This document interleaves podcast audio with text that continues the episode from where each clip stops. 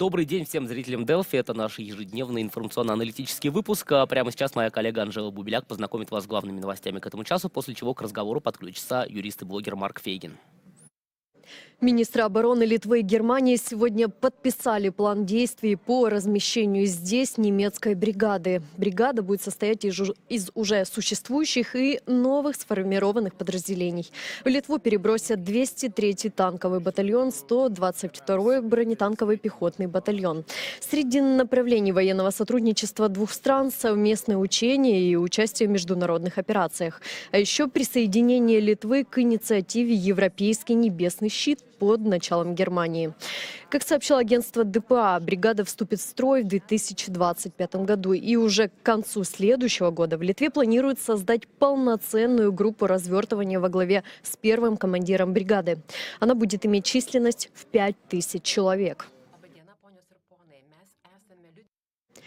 В офисе главнокомандующего вооруженными силами Украины Валерия Залужного нашли прослушивающее устройство. По данным службе бе- безопасности Украины, жучок был не в самом кабинете Залужного, а в одном из помещений, где он мог работать. Предварительно это устройство было в нерабочем состоянии. Каких-либо средств накопления информации или удаленной передачи аудиозаписей не выявили, сказали в службе. Его отправили на экспертизу и начали уголовное дело. Венгрию могут лишить права голоса в Евросоюзе. Страны-члены обдумывают методы сдерживания венгерского премьера Орбана, который заблокировал выделение помощи Украине в 50 миллиардов евро на 4 года. Также он блокировал начало переговора о вступлении Украины в Евросоюз, однако этот вопрос в итоге проголосовали без него. Теперь чиновники в Брюсселе предлагают применить процедуру наказания по статье 7 договора о Евросоюзе 2007 года за нарушение верховенства закона. И это может привести к прекращению права голоса в Венгрии. В кортеж американского президента Джо Байдена врезался автомобиль. Он и первая леди уцелели, сообщает Рейтер. Это произошло в штате Делавер. Машина въехала в припаркованный внедорожник, который охранял кортеж президента, когда Байден шел от предвыборного штаба к своему бронированному авто. После инцидента автомобиль попытался продолжить движение на перекрытом перекрестке, но его окружили сотрудники службы безопасности. Агенты наставили оружие на водителя, приказав ему поднять руки.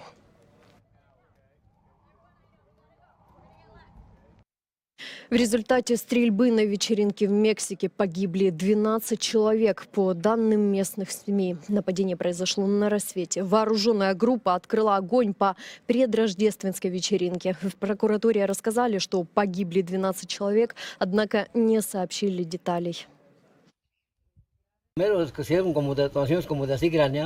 Сначала мы услышали взрывы, они были с промежутками, примерно 4 или 5 выстрелов, а потом были сильные хлопки. Я думал, это фейерверки с вечеринок. Мы испугались, я запер дверь в целях безопасности. Раненые люди бегали отсюда туда, прямо перед нами по улице. Мой брат живет там, в доме моих родителей. Кровь здесь. Сюда пришли раненые. Мы испугались, потому что это спокойный город. В Литве скончались еще четыре человека с коронавирусом. Также сотня новых случаев заражения. Об этом сообщило Госагентство данных. С начала пандемии в стране умерли 9800 человек, а общее число заразившихся уже более миллиона. Рождество для некоторых в Гватемале наступило раньше, поскольку Санта уже пришел к нуждающимся детям. 77-летний пожарный Гектор Чакон выступил в роли Санта-Клауса. Он раздает подарки местным детям уже 26 лет и не собирается сбавлять обороты, говорит он. Пожертвования на подарки собирали на пожарных станциях.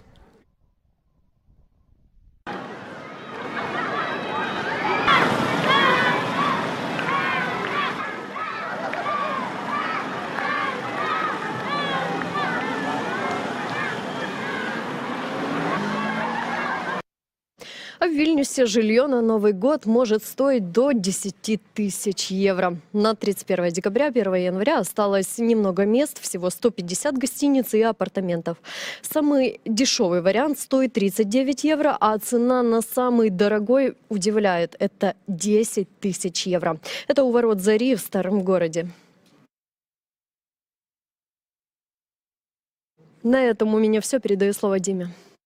Новости в текстовом режиме также можете прочитать на нашем сайте и в нашем телеграм-канале. Подписывайтесь на него и на другие социальные сети. Ставьте лайки к этой трансляции, если прямо сейчас смотрите нас через YouTube. А с нами на связи уже находится юрист и блогер Марк Фегин. Марк, здравствуйте. Рад приветствовать, рад приветствовать всех зрителей Делфи. А, Марк, вот а, в пятницу говорили с Михаилом Подаляком о рождественских подарках Украине со стороны Европы и США. Да? Но вот а, нет все-таки у вас ощущения, что рождественские подарки какие-то неполноценные? Да, приглашение к разговору о вступлении в ЕС, но пока без 50 миллиардов евро. Ну и Байден тоже подписал в ходе визита Зеленского указ о пакете на 200 миллионов, но пока без 60 миллиардов. А там по Европе тоже ведь какая-то форма обхода, там то ли полтора миллиарда выделить, там тоже какое-то еще дополнительное согласование нужно, независимо от э, отрицательного решения по выделению этой макропомощи Украине. Так что там совсем без денег э, и так называемых рождественских подарков Украины не останется, но это, конечно, явно недостаточно для нужд, которые воюющая Украина испытывает в связи с войной. И, так что, в общем, э, конечно, ну, скорее, это не, Рождество, не на Рождество католическое, а скорее на православное. Может быть, все подарки и доедут. Я не исключаю, кстати. Ну вот а, пока все-таки сигналы какие-то тревожные, да, опять же, Линдси Грэм говорил о том, что Конгресс пока еще далек от того, чтобы вот эту вот сделку совершить, ужесточение миграционной политики в обмен на голосование по пакету помощи. А давайте мы с вами а, попробуем, может быть, э, взять за основу этот сценарий, да, гипотетический, что вот действительно не проголосуют и каким а, негативным последствиям для Украины это приведет. Ну, там, опять же, разветвляется несколько вариантов, как не проголосуют. Не проголосуют в принципе, или же отложат в очередной раз там, до конца января, или в течение января будут рассматривать после рождественских каникул. От этого тоже многое зависит. Но я бы сказал так, что Э, у Вашингтона, у самой администрации Байдена есть вот такие капиллярные возможности помогать Украине. Там из военного бюджета и некоторые другие. Через Пентагон можно выделять э, разного рода ресурсы. В натуральном, кстати, в том числе виде выделять э, саму военную технику со складов Пентагона. Либо передавать ее европейским партнерам по НАТО, а те, в свою очередь, будут передавать Украине, если мы говорим конкретно о военной помощи. Там это и боеприпасы, это и оружие. И такой способ способ, мне кажется, рассматривается в случае, если ситуация будет критической. Ну, скажем так, я э, вообще считаю, что эгоизм республиканцев, э, связывающих военную помощь воюющей стране, это же не просто какая-то экономическая помощь, какие-то деньги там для развития экономики или еще что-то, а именно потребность именно в, в, в военном ресурсе. Да? Так вот, это неправильно связывать с э, вопросом о границе, потому что это исключительно внутриамериканский вопрос, мексиканская граница. А здесь вопрос глобальный. То есть, это вещь не бьющаяся, понимаете? Либо вы реально отдаете себе отчет как союзники, а Соединенные Штаты главный союзник Украины в том, что во время войны пауз не бывает. Нельзя отложить войну, понимаете? Отложить можно вопросы экономики, социальной сферы, еще бог знает чего. А войну туда отложить нельзя, она идет все время, она не останавливается. Ты не можешь договориться с противником, вы знаете, нам тут еще не выделили немного помощи, давайте прекратим значит, атаки на территорию Украины и так далее. Но, а, скажем так, а, Вопрос этот разрешится, когда республиканцы решат все проблемы внутри э, политические, да, связанные с выборами. Если на максимальные уступки пойдет администрация, она и без того, э, я имею в виду Байдена, несет издержки с тем, что некоторые из ее действий, они э, демократической аудитории, да, избирателями, которые традиционно голосуют за демократов, воспринимаются негативно. В том числе и вопросы нелегальной миграции и всех с ним связанных. Мне кажется, что еще и плохо выглядит то, что озвучивают эту поездку хоть Линдси Грэм, хоть Мич МакКоннелл и другие сенаторы от республиканцев, которые, между прочим, на секундочку, а, приезжали в Киев и заверяли Киев официальный в э, своей поддержке. Вот Линдси Грэм, там громкий визит у него уже был. Вы помните, обвиняли в том, что он чуть ли не там говорил, как здорово убивать русских руками украинцев. Там вообще он совершенно другое говорил, но эта пропаганда разнесла. И он как раз говорил, встречаясь с Зеленским, встречаясь с представителями Э, официального Киева о неизменности поддержки и двухпартийном характере поддержки в Соединенных Штатах Украины. Ну, тогда странно выглядит это ультимативное условие республиканского большинства в Конгрессе.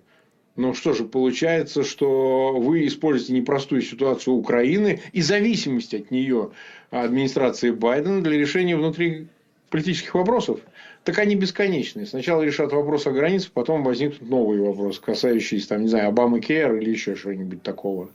Поэтому, на самом деле, э, я бы сказал, что это зона ответственности политической, исторической самих э, республиканцев, но и отчасти демократов, потому что демократическое меньшинство, оно тоже неоднородно, там тоже есть голоса, особенно в левом крыле, о том, что зачем нам эта Украина, и вообще Украина это там чуть ли не нацистское государство. Ну, вот все такие известные нарративы. Да, это единичные голоса. Они не в общий хор не сливаются. Но я бы сказал, сама ситуация может подвигнуть республиканцев прекратить поигрывать вот подобного рода зависимостями, да, там, финансирования от границы. Когда ситуация на фронте может обостриться. Потому что проиграют в случае каких-то территориальных больших э, уступок, э, ну, значит, новых захватов, оккупаций со стороны российских войск проиграют и демократы, и республиканцы. Если кто-то думает, что республиканцы в выигрыше останутся от ситуации, что они поставят на грань а, в общем, критическую безопасность Европы, прежде всего, как главного союзника Украины, то это очень главного союзника США, я имею в виду, то это очень опасная игра, понимаете, чреватая. Мне кажется, что в январе этот вопрос разрешится. Но будем надеяться, что в начале января. Но, в принципе, э, ведь Зеленский не случайно побывал в Вашингтоне. До него была делегация во главе с Ермаком. Наверное, какие-то договоренности достигнуты. Во всяком случае, из того, что говорил, например, Джонсон, спикер Нижней палаты представителей, он республиканец, да еще и такой лайт-трампист. Вот. Это внушает э, надежду, что все-таки этот вопрос разрешится. Ну, а все-таки тут, э, как мне кажется, и перед Байденом стоит такая да, а, дилемма. Ведь если он э, идет на уступки по этому миграционному вопросу, то это, скорее всего, да. в ущерб его рейтингу на выборах. Сто процентов. Ну, вообще у него с рейтингом вообще все плохо, на самом деле. Вот. Возможно, что Байдену нужно сосредоточиться на его исторической миссии, чтобы остаться в истории при его-то девятом десятке. Ну, фигуры, которая не пошла на поводу ни у тех, ни у других. Пойдет ли он, сможет ли, найдет ли все силы. Кстати, это минимальный шанс, чтобы спастись. В том смысле, что если удастся победить в Украине, но не только там, то это может пойти ему в плюс знаете, любят победителей в Америке, вне зависимости от того, какими волевыми действиями они руководствуются и каким результатом э, по ходу приводят. Главный финальный результат. Победители поддерживают.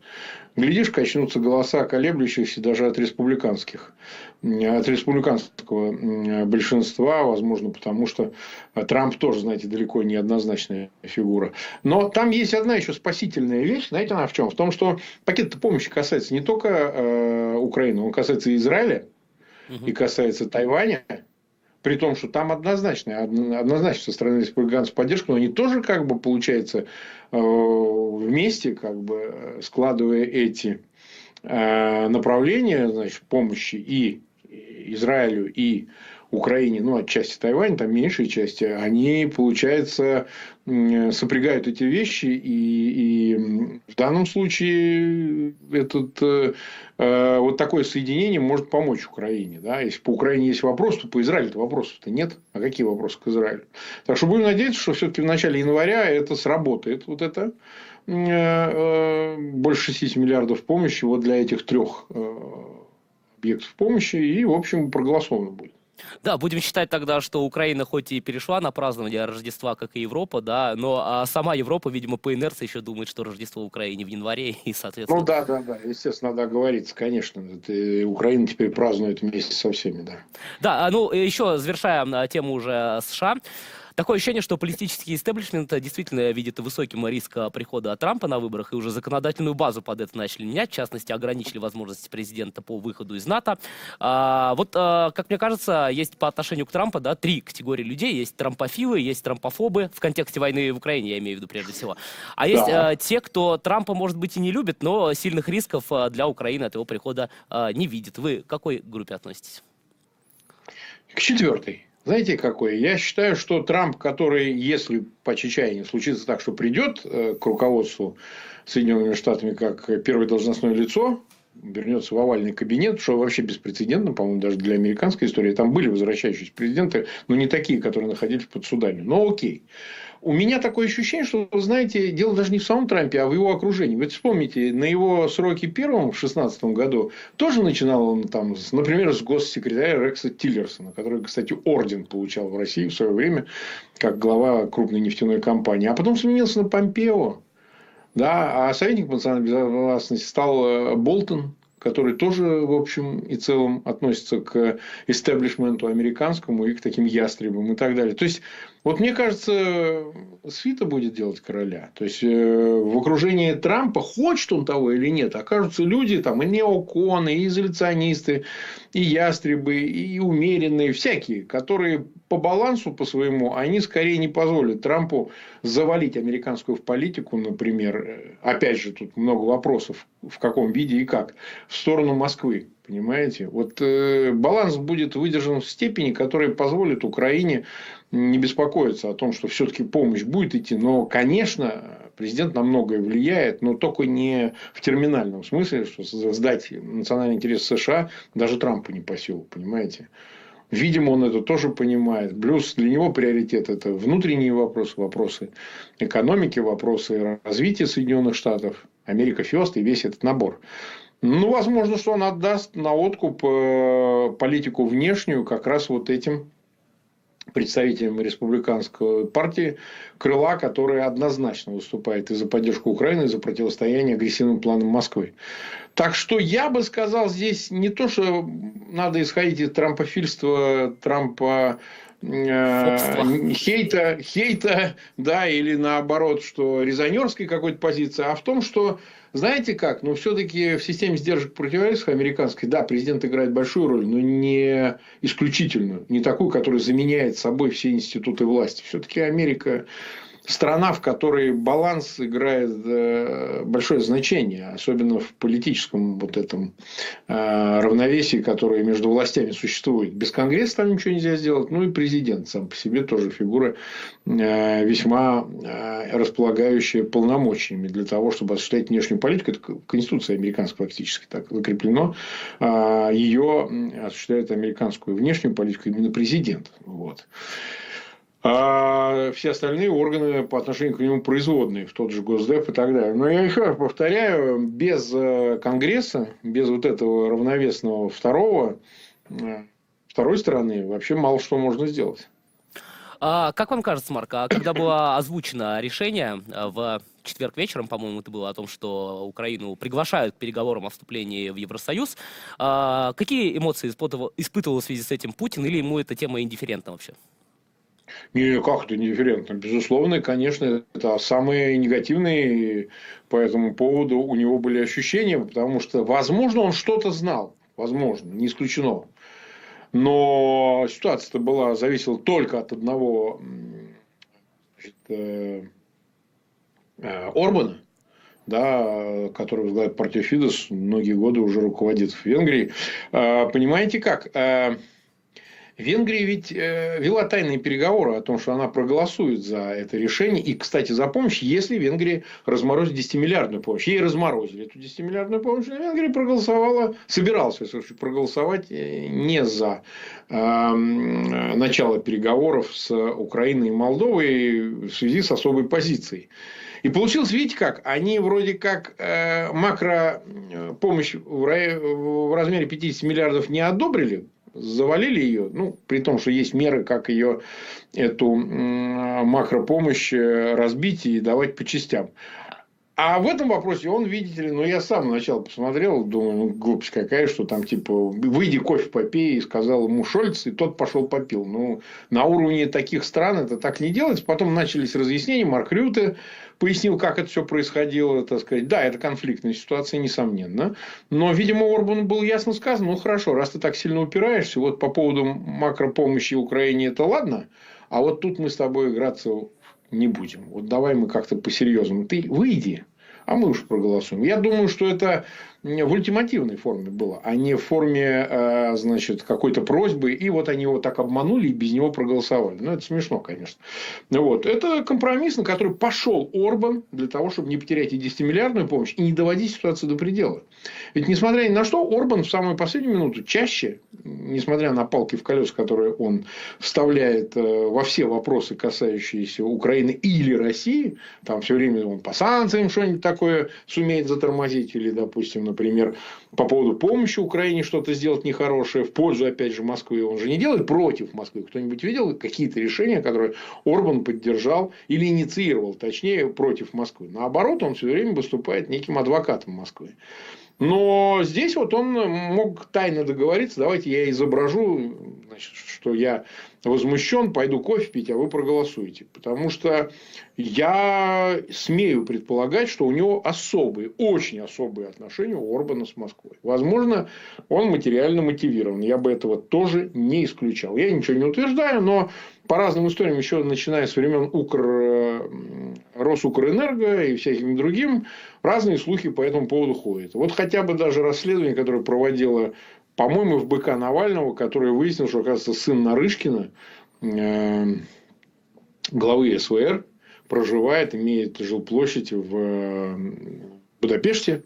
И как там на особых условиях вся семья вот таких и Нарышкиных, и других Э, сильно присоседились в Европе, а понятно, что для них это необходимо, поскольку все под санкциями. Так что, возможно, там очень особые отношения. Когда-нибудь еще придет время разбираться с этим.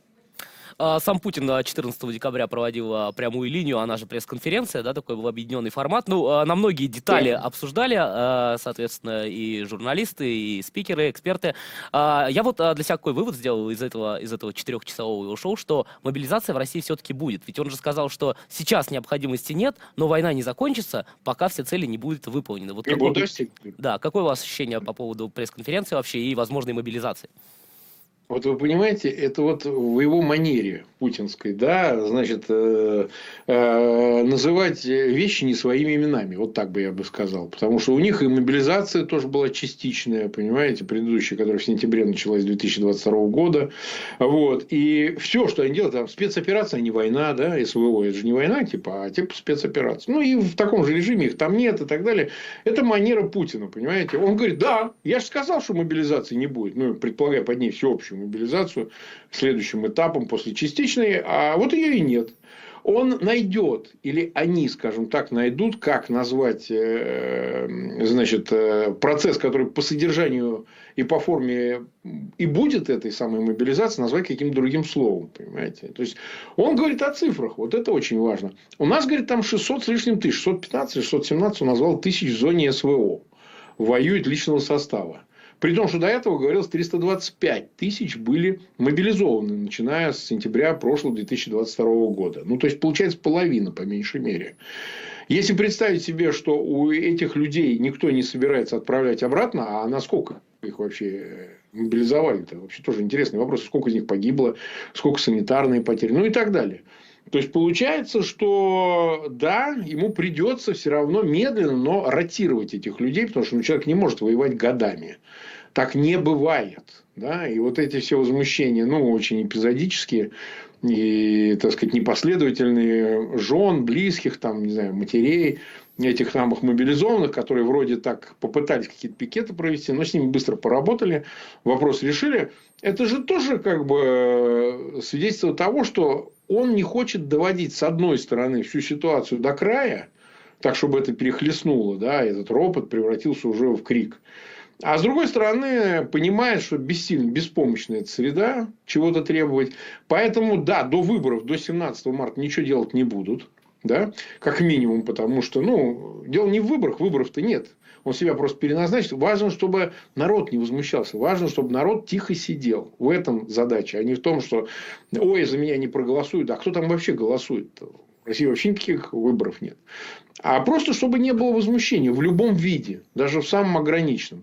А после уже выборов, так называемых, да, наверное, найдут какую-то форму, при которой они все-таки эти 300 тысяч будут потихоньку начать заменять. Как они это будут делать? Ну, ну это много способов. Ну, например, а, например, она же частичная мобилизация указом не остановлена. Она началась, но помните, дискуссия была, ой, надо вот указом прекратить ее. А им разъяснили из комитета по обороне, Э, Государственной Думы, что нет, никакого указа о прекращении мобилизации не будет. Частично она на постоянную. Так же, как и цели этой спецоперации, которые вечные и поэтому сроков не имеют. Да? Э, будут продолжать э, брать тех людей, выдергивать, там, да, это существенно меньшим количеством людей, которые имеют опыт военной службы, срочные или там, не знаю, контрактные, и будут э, забирать их под предлогом, что частичная мобилизация не закончена, она продолжается. Да, это не тот масштаб, ты не можешь сразу пополнить там на сотни тысяч людей, но постепенно в течение года, полутора-двух, ты этот состав, который находится ротационный, заменишь. Вот. Ну, а если ситуация пойдет по какому-то непредсказуемому сценарию, по крайнему, то уже без оглядки объявят мобилизацию еще и не будут даже дергаться. Такая же ситуация, кстати, была с пенсионной реформой. В 2018 году Путин до выборов говорил, никакой пенсионной реформы не будет. Как только выборы прошли, практически через несколько дней, в тот момент Медведев, но он попытался политически на него приложить ответственность, объявил о проведении пенсионной реформы. Фактически просто увеличения пенсионного возраста. Тут точно так же и будет, скорее всего. Ну, кстати, для меня это тоже одно из интриг было, да, затронет ли вот он тему родственниц мобилизованных и так далее. И а, в итоге не затронул. Посмотрел я реакцию на самих этих а, женщин, активисток. Там вот а, та часть, которая более радикальная, да, из них, а, они а, говорят, что ну вот сейчас а, девочки поплачут, розовые очки у них спадут, и мы а, дальше приступим к каким-то там активным действиям. Как все-таки вам видится развитие этой сюжетной линии родственницы мобилизованных, да, versus Кремль? Никак. Никак.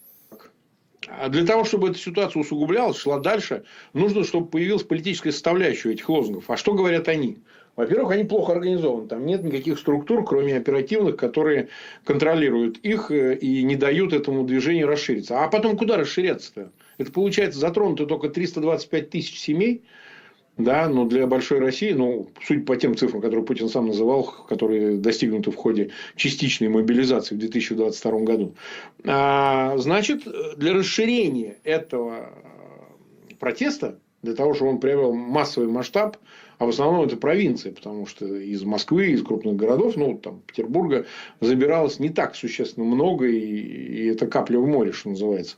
Нужно, чтобы э, присоединилось к этому движению и люди, которых не касается мобилизации, у кого никого не забирали. Они должны солидаризоваться вызвать, э, так сказать, эмпатию к этим людям, сказать, слушайте, это же тоже наши сограждане вот погибают туда-сюда, давайте мы их поддержим. А с чего это поддержим? Во-первых, общество разобщено предельно, а во-вторых, а что для них, для других остальных обывателей в этом, собственно говоря, э, протесте? Для них ничего нет. Понимаете? То есть нужно, если бы хотя бы это был призыв к прекращению войны, ну, СВО, как, они называют, как, э, там, не знаю, отставки Путина, тогда, наверное, у этого движения появилась бы какая-то там поддержка. Пусть не массовая, но хоть какая-то. А так, это все очень капсулировано, понимаете? И власть очень легко с этим справляться. Мы же видели, на пикеты выходили-то единицы. Там же не было каких-то сотен, тысяч людей. Где? Где-то попытались, значит, легально провести это мероприятие, подав соответствующие документы о проведении, там же разрешительный порядок, точнее даже запретительный в России порядок проведения такого рода Ну, вообще они уведомительные это они называют, да, официально, но мы все понимаем. Они да. называют уведомительный, да нет, он запретительный, он другого нету, потому что а, никакого иного нет, это по Конституции он должен был быть уведомительным, он никогда таким не был, он всегда был разрешительным, а сейчас уже и говорить не о чем. Вот, поэтому, соответственно, раз нет массовости, невозможно давить, понимаете? А я в перспективе вот э, при отсутствии массовости и политической составляющей, и организационного, конечно, начала, а кто этим руководит, а кто это собирает, кто этих людей агрегирует.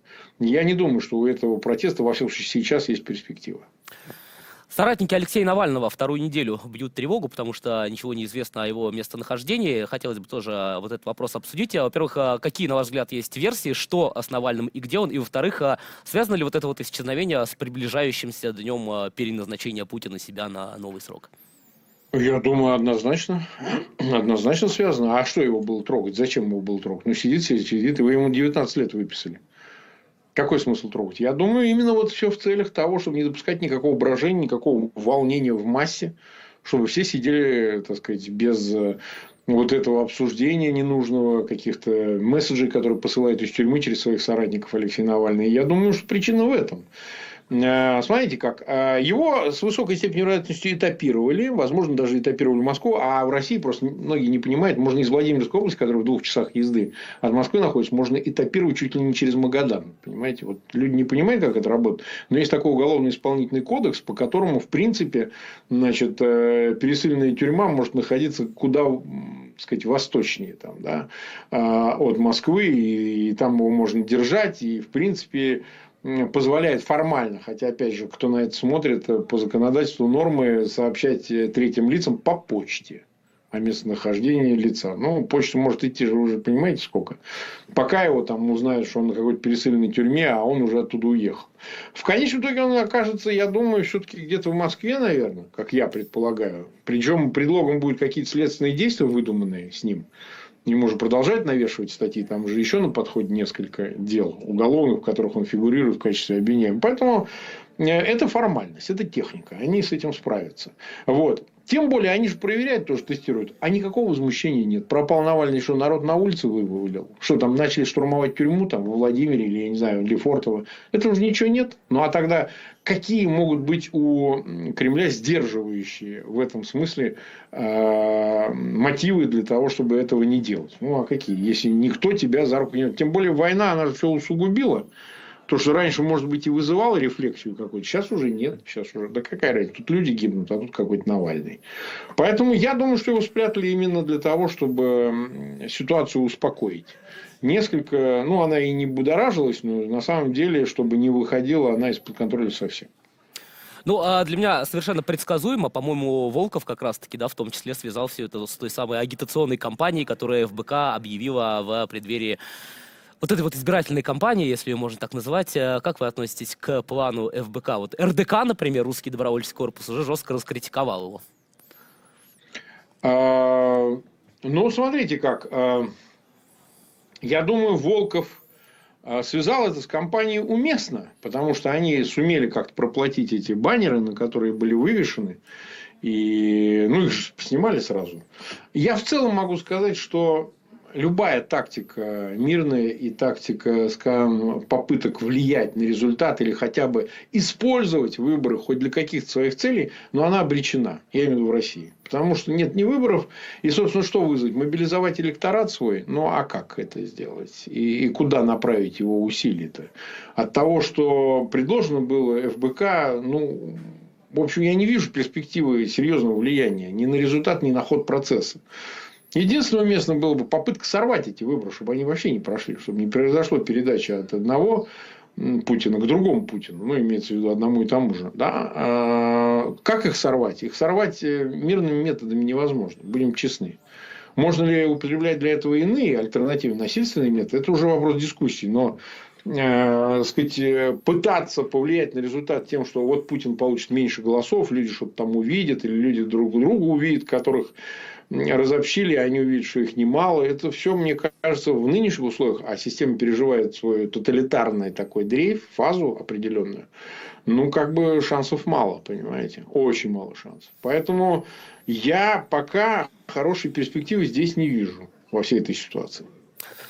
14 декабря вообще такая информативная была неделя, да, уже отмечали, что и заседание Совета ЕС, и пресс-конференция Путина, но вы э, с соратниками по российской оппозиции или по российскому сопротивлению встречались там с руководством ПАСЕ, по-моему, в Париже, а, и это в контексте э, признания или непризнания выборов Путина э, легитимными, да, нелегитимными. В общем, есть ли подвижки в этом вопросе? Ваше ощущение, собственно, международное сообщество выборы признает легитимными или нет?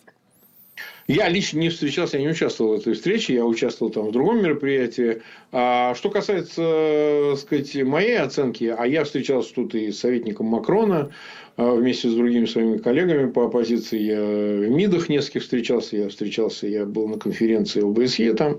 И тогда везде вел эти разговоры. А как поведут себя европейские политики? Вы знаете, пока есть три позиции. Есть позиция признать Э, результаты выборов в России, не признать результаты выборов, и третье – промолчать. Вот мне кажется, больше все склоняются к третьей позиции – промолчать, как будто ничего не происходит. А не закрывать тем самым себе дверь для переговоров по поводу Украины и прекращения войны там считают они. Потому что, вот, мол, э, Путин постоянно ссылается на решение РНБО украинского о том, чтобы не вести с ним переговоров. Э, как на предлог для того, чтобы торпедировать, в общем, словесной этой шелухой, торпедировать саму суть переговоров. А раз со мной не хотят разговаривать, принимайте условия капитуляции. Потому что те условия, которые выдвигает Москва, это абсолютно капитуляционные условия. То там разговаривать невозможно. Но мне кажется, что Европа мягче к этому относится. Она же не вовлечена в войну непосредственно, как Украина. Не о ее же территории страдает. Поэтому, мне кажется, в Европе они очень осторожничают. Еще и потому, что они не очень убеждены, а что будет происходить за океаном. Да? Придет Трамп, и вообще все это перевернется на 180 градусов. Да? Поэтому осторожничают. Так что я не думаю, что кроме вот того призыва